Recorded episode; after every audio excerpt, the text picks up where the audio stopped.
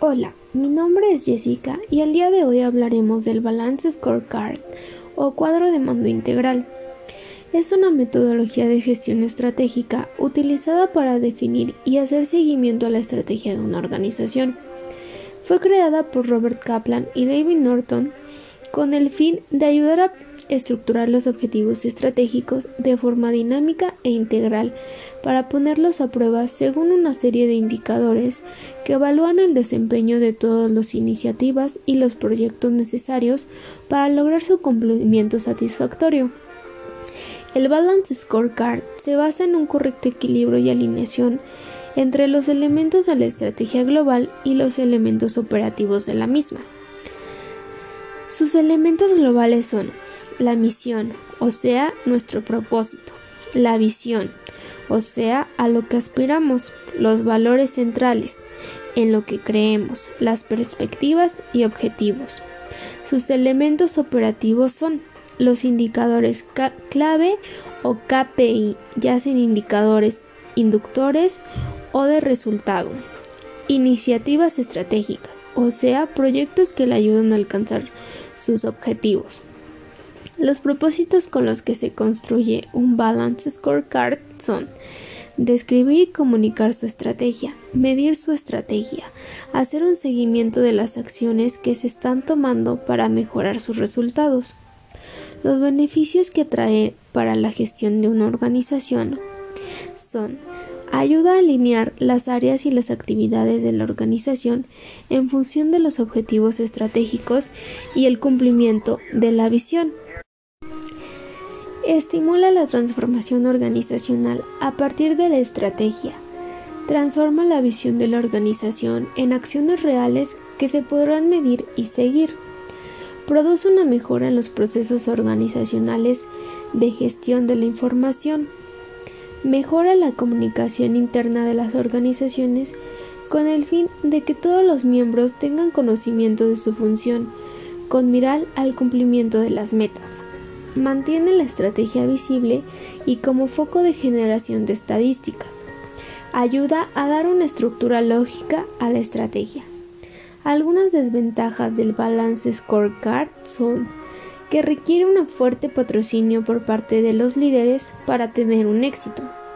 No existe una plantilla única para aplicar el Balance Scorecard. Cada organización debe crear el suyo. Debido a la creciente cantidad de información, puede resultar un poco abrumador aplicarlo. Puede parecer una metodología muy rígida por la estructura lógica que propone. El Balance Scorecard maneja cuatro perspectivas, y esto es que de acuerdo a la definición de estrategia de una organización, debe realizarse teniendo en cuenta estas. En primero tenemos a la perspectiva financiera. Y es que para la mayoría de las organizaciones con fines de lucro, el dinero es una prioridad. Por lo tanto, para estas organizaciones, la perspectiva más importante tiene que ver con los objetivos financieros. Cualquier objetivo clave relacionado con la salud financiera y la rentabilidad de la organización puede incluirse en esta perspectiva. Los ingresos y las ganancias son objetivos obvios que la mayoría de las organizaciones enumeran en esta perspectiva. Otros objetivos financieros podrían incluir generar ahorro de costos y eficiencia, mejorar el margen de rentabilidad y aumentar las fuentes de ingresos. La siguiente perspectiva es la del cliente, en esta se centra en los objetivos estratégicos que están relacionados con los clientes y el mercado para lograr sus objetivos financieros. Incluidos en esta perspectiva, puede encontrar objetivos estratégicos para servicio al cliente y satisfacción, participación en el mercado y reconocimiento de marca. La tercera perspectiva es la de los procesos internos, y es que aquí debe establecer metas y objetivos operativos internos, o en otras palabras, definir qué proceso requiere actualmente la organización y qué debe hacer para mejorar su desempeño. Algunos ejemplos de objetivos de la perspectiva de procesos internos son mejorarlos en los procesos, optimización de la calidad, aumentar la utilización de la capacidad instalada. Y la cuarta perspectiva es la del aprendizaje y crecimiento. Esta se centra en el lado de los procesos concretos, Debido a que cubre un espectro tan amplio, esta perspectiva a menudo se divide en los siguientes componentes.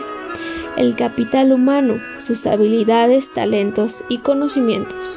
El capital de información, bases de datos, sistemas de información, redes e infraestructura tecnológica. Capital organizacional, la cultura, el liderazgo, la alineación de empleados, trabajo en equipo y gestión del conocimiento. Esto ha sido todo por el momento. Espero que les haya funcionado la información. Gracias.